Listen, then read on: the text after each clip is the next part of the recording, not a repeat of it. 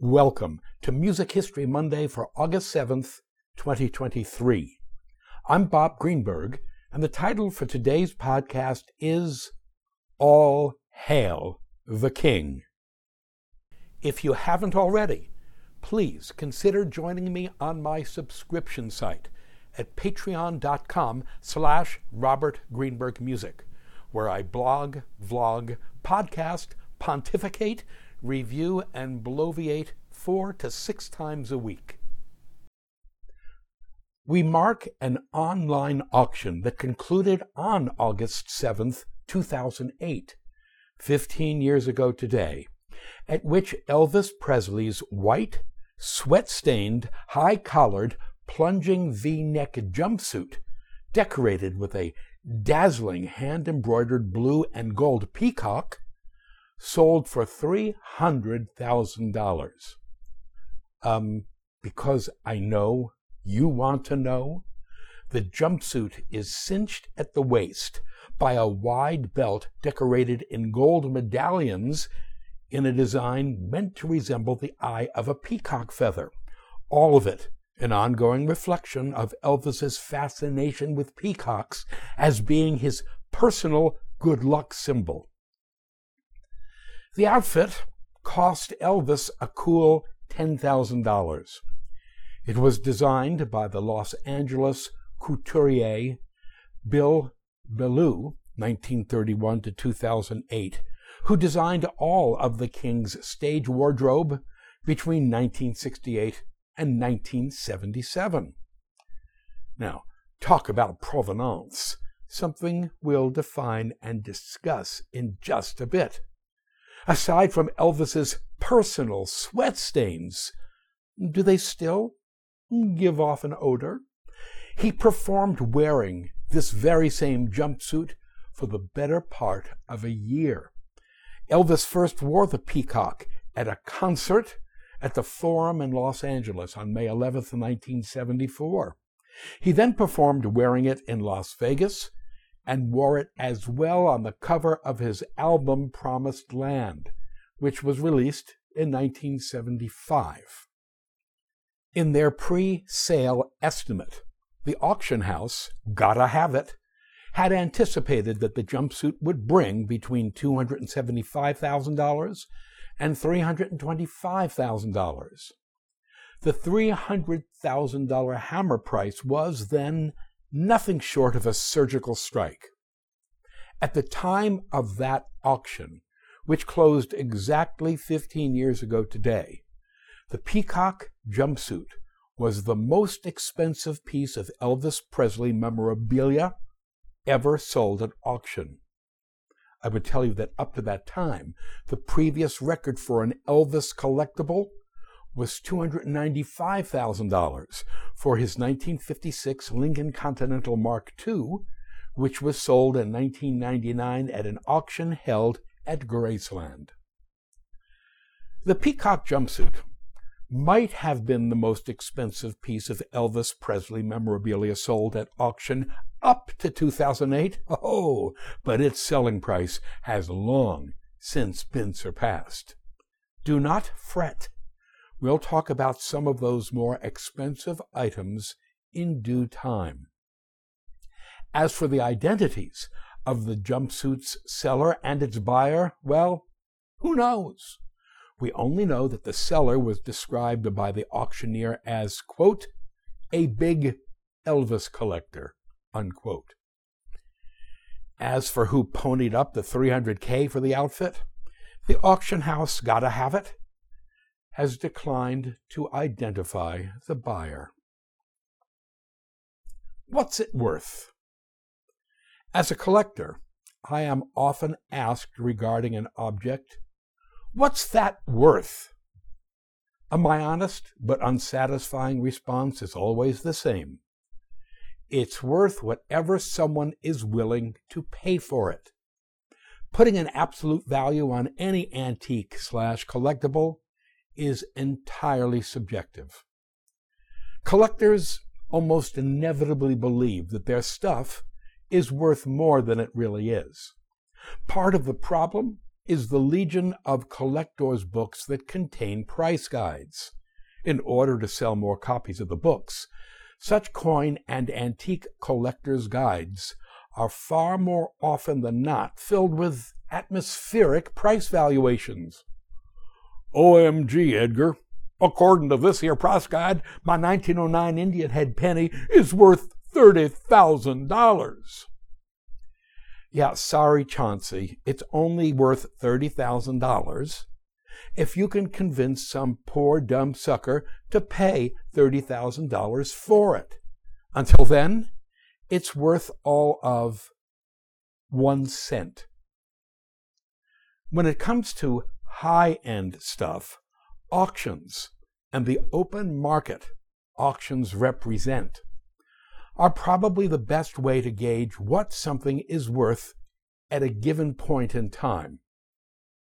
Regarding auctions, let us please be aware that in an auction, it is not the winning bidder who establishes the selling price, but rather the underbidder, the losing bidder.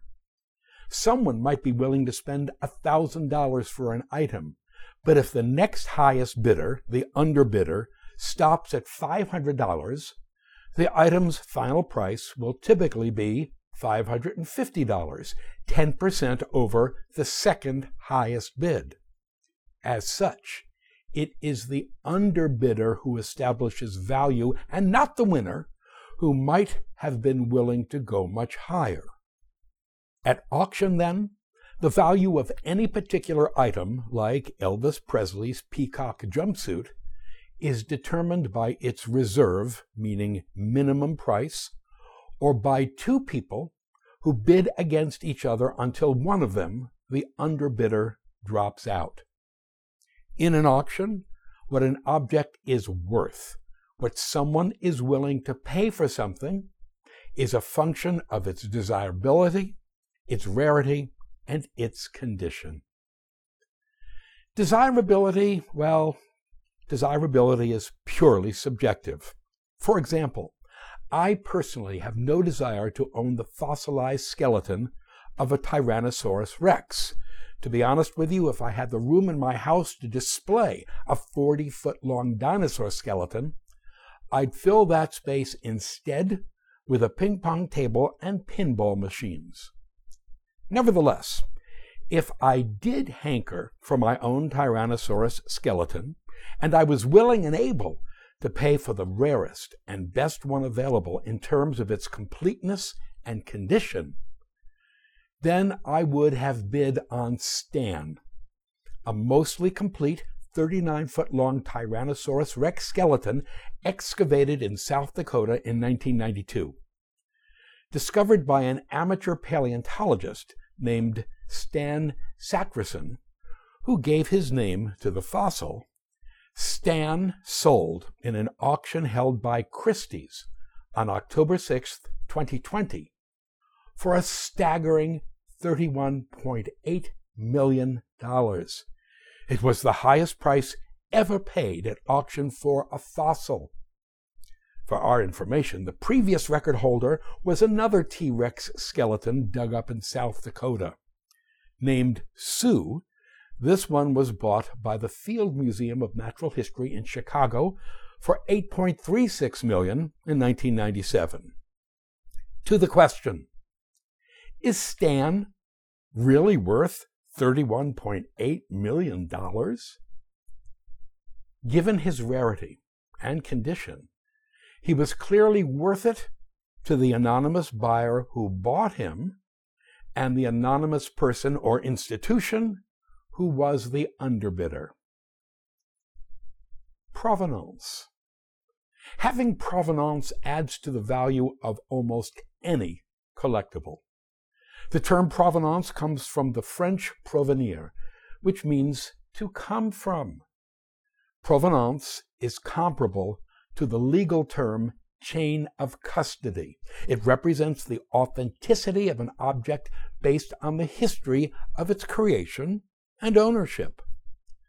Like transferring a deed to a house, certain types of valuable objects require provenance. proof of a history of ownership in order to legally change hands.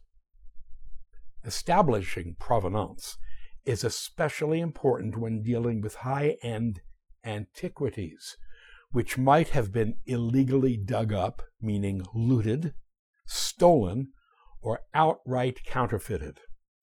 Without the proper provenance, the sale of even the most magnificent object can be undone.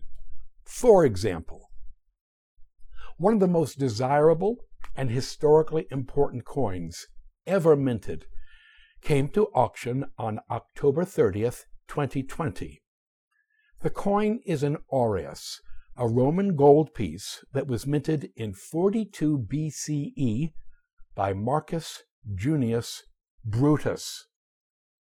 The design of the coin refers to the assassination of Julius Caesar two years before, in 44 BCE. The coin's obverse, meaning its front, depicts Brutus himself, the most famous of Caesar's assassins. The coin's reverse depicts the words Id Mar, or the Ides of March, the date of Caesar's assassination, March 15th, as well as two daggers and a pileus. A pileus was a cap worn by freed slaves, symbolizing their liberty, which suggests that Caesar's assassination was a heroic act that freed the Roman Republic of a tyrant. The coin to be auctioned was only the third known example of a gold Ides of March coin. The auctioneer was Roma Numismatics, a well known operation headquartered in London and owned and managed by one Richard Beale. The coin's lengthy catalog copy read in briefest part, quote, Foremost of the reasons for the exalted position of the Idemar type in the collective consciousness is its naked and shameless celebration of the murder of Julius Caesar two years earlier, in 44 BC. By the way, a link to the entire auction catalog copy is provided. The coin was declared to be genuine by the Numismatic Guarantee Company, or NGC, the industry standard operation that grades and verifies the authenticity of coins from any period from anywhere in the world. The coin came with what appeared to be an unimpeachable provenance. We quote the auction catalog copy. Quote, from the collection of the Baron Dominique de Chambrier, original attestation of provenance included. Ex collection, meaning formerly of the collection of Bernard de Chambrier, 1878 to 1963, and Marie Alvina Irma von Bonstetten, 1893 to 1968. Ex collection of the Baron Gustav Charles Ferdinand von Bonstetten, Chamberlain to Ferdinand I, Emperor of Austria. Unquote.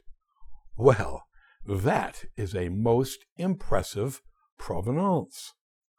The coin sold for 2.7 million pounds, or $4,188,393 on October 29, 2020, setting a record for an ancient coin.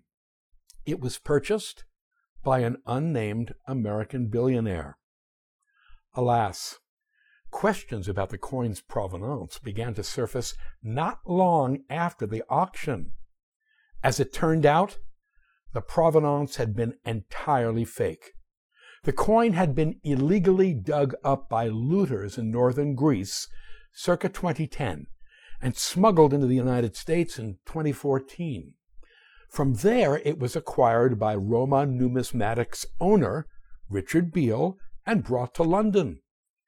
Beale sat on the coin for five years until he decided the time was ripe to sell it. As we all know, the wheels of justice move slowly. The coin was seized just six months ago, in February 2023 and returned to Greece a month later in March. Meanwhile, New York City's criminal court has charged Roma Numismatics owner Richard Beale with six crimes, including grand larceny in the first degree, criminal possession of stolen property in the first degree, and scheme to defraud in the first degree. We can only hope that for his sake, Richard Beale looks good in an orange jumpsuit. We expect that there will be no peacocks embroidered on this one. And there it is. Without proper provenance, a $4.2 million sale went into the toilet. Speaking of toilets, while the issue of provenance ordinarily applies to objects of intrinsic value, artistic value, and historical value, it also applies to a category of objects not yet discussed. That category is worthless crap, or relatively worthless crap, that is nevertheless considered of great value because of who it belonged to. For example, in 2012, an auction house in the United Kingdom offered up a pair of, quote, Elvis Presley's stained underwear, unquote, worn by the king during a concert in 1977. The auction catalog failed to describe the exact nature of the stains, though photographs of the undies left nothing to the imagination. I believe the colloquial term is skid marks. The underwear came with a reserve, or minimum bid, of 7,000 pounds, roughly $11,000. Stained underwear, worn during a concert in 1977. We, we ask the rhetorical question Could we place any monetary value on such an object if its provenance didn't trace to Elvis Presley? We think not. Thus, the power of provenance. And here we are then.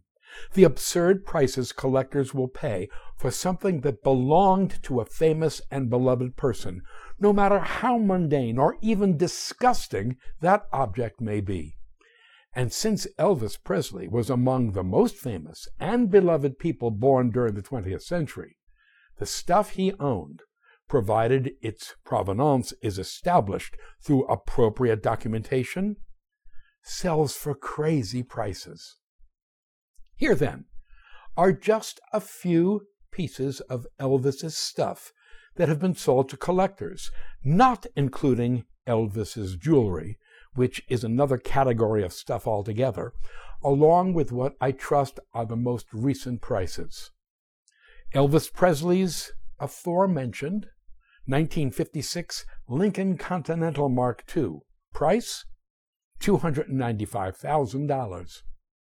The king purchased the car in Miami on August 4, 1956, and it quickly became one of his favorite cars in his growing fleet. The 1956 Lincoln Continental Mark II was one of the last handmade automobiles in America and only 3,012 were built between 1956 and 1957. The car was equipped with virtually every luxury car feature available at the time. Elvis's white Lincoln was sold at a charity auction in Guernsey, UK, to an anonymous buyer. Its present whereabouts are unknown. Elvis Presley's first recording price $300,000. An acetate 78 RPM record featuring Elvis's first recording, a song called My Happiness, sold for $300,000 at an auction held at Graceland on January 8, 2015. The record was recorded by the 18 year old Presley on July 18, 1953, at Sun Record Studios in Memphis, Tennessee. Mr. Presley paid $4 to make the recording, which was intended as a gift for his mother, Gladys. The 10 inch disc was bought by the American musician, singer, songwriter, and music producer Jack White at an auction held at Graceland. White immediately digitally transferred the recording, had it remastered, and made it available on his record label, Third Man Records. A video is linked that documents the digital transfer of the disc when on February 26, 2015, Jack White met with the music archivist Alan Stoker at the Country Music Hall of Fame in Nashville, Tennessee. Elvis Presley's private jet. Price $600,000. The king owned three jets in his lifetime. Two of them are on display at the Graceland Museum. The third one, a 1962 Lockheed Jetstar JT 12 5, was purchased by Elvis on December 22, 1976, for $840,000. In 2008, it was sold in a Kruse International auction to an anonymous buyer for $600,000. For our information, when the jet was auctioned off there in 2008, the engines were missing and the wings had been removed. So the winning bidder actually paid 600K for a fuselage. Perhaps the seller might have sweetened the deal by throwing in a pair of soiled underpants. There in 2008, the anonymous buyer certainly had money to burn because they simply left the jet where it had already been parked for 25 years in the desert heat at Roswell International Air Center in New Mexico. And that's where it continued to sit, slowly disintegrating for another 15 years until 2023. That's when it was auctioned off again, this time to a YouTuber named James Webb who paid a comparatively modest 234,000 for it. The auction took place on January 8th of this year, on what would have been Elvis's 88th birthday.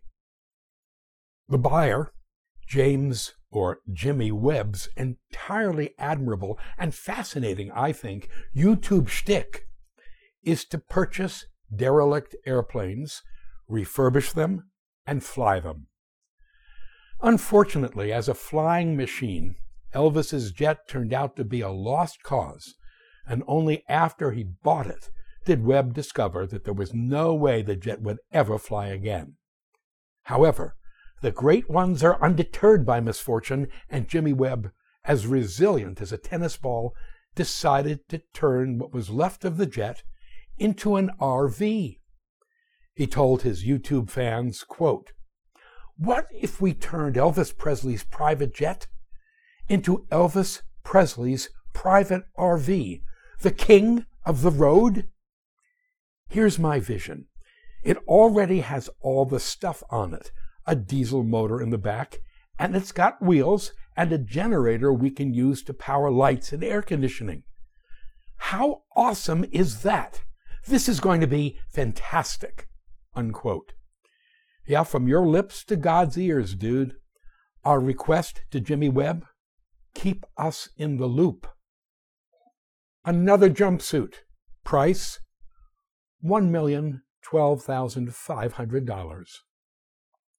This one, known as the Eyelet Jumpsuit and Gold Cape, was auctioned off by the entertainment memorabilia firm Kruse GWS Auctions on September 4th, 2021. Elvis wore the outfit during his famed performances at New York City's Madison Square Garden on June 9th, 10th, and 11th, 1972. In 1972, Elvis Presley was still the king. In his review in the New York Times, Chris Chase wrote that every now and then, quote, a special champion comes along. a Joe Louis, a Joe DiMaggio, someone in whose hands the way a thing is done becomes more important than the thing itself. When DiMaggio hit a baseball, his grace made the act look easy and inevitable. Friday night at Madison Square Garden, Elvis was like that. He stood there at the end, his arms stretched out, the great gold cloak giving him wings, a champion, the only one in his class. Unquote. Elvis gave four concerts over his three days at Madison Square Garden, and two of them were recorded. The concert held on the afternoon of June 10th, and the one later that evening. The record featuring the evening concert, entitled Elvis as Recorded at Madison Square Garden, was released and in stores just eight days after the concert. The album, with Maestro Presley in his eyelet jumpsuit and cape emblazoned on the cover, sold big, becoming a three times platinum album in the United States alone. Presley's outfit, like the peacock jumpsuit that initiated this post, was designed by Bill Belew, Thanks to all the hubbub surrounding the Madison Square Garden concerts and the subsequent record albums, it became one of the most photographed and iconic costumes of Elvis's career. Would you like to see the jumpsuit in person? Good luck. The collector who bought the thing was and remains anonymous. Presley's 1942 Martin D18 guitar price $1,320,000.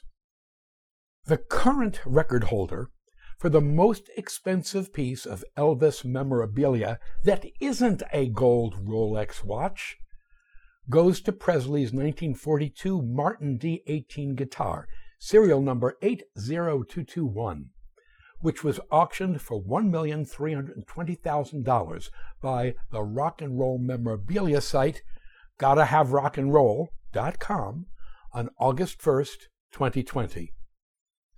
In my humble opinion, the guitar was a steal at $1.32 million.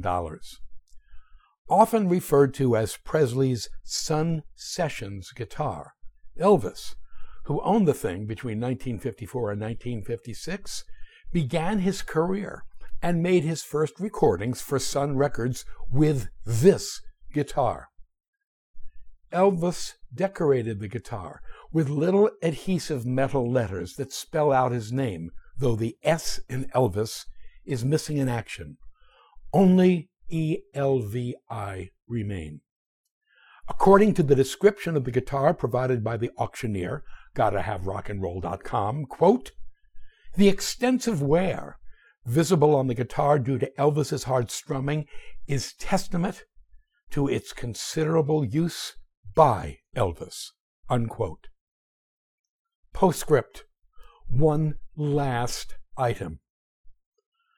On the same Kruse GWS auction on September 4th, 2021, that saw the sale of Elvis's eyelet jumpsuit and gold cape, a ball of Elvis Presley's hair sold for $115,120.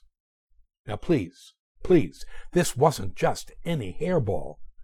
According to Kruse GWS Auctions, quote, This isn't a lock of hair that you typically find, but is a massive, baseball sized specimen which has not been offered for sale in nearly 20 years. This collection of hair was saved from haircuts given to Elvis Presley by his personal barber.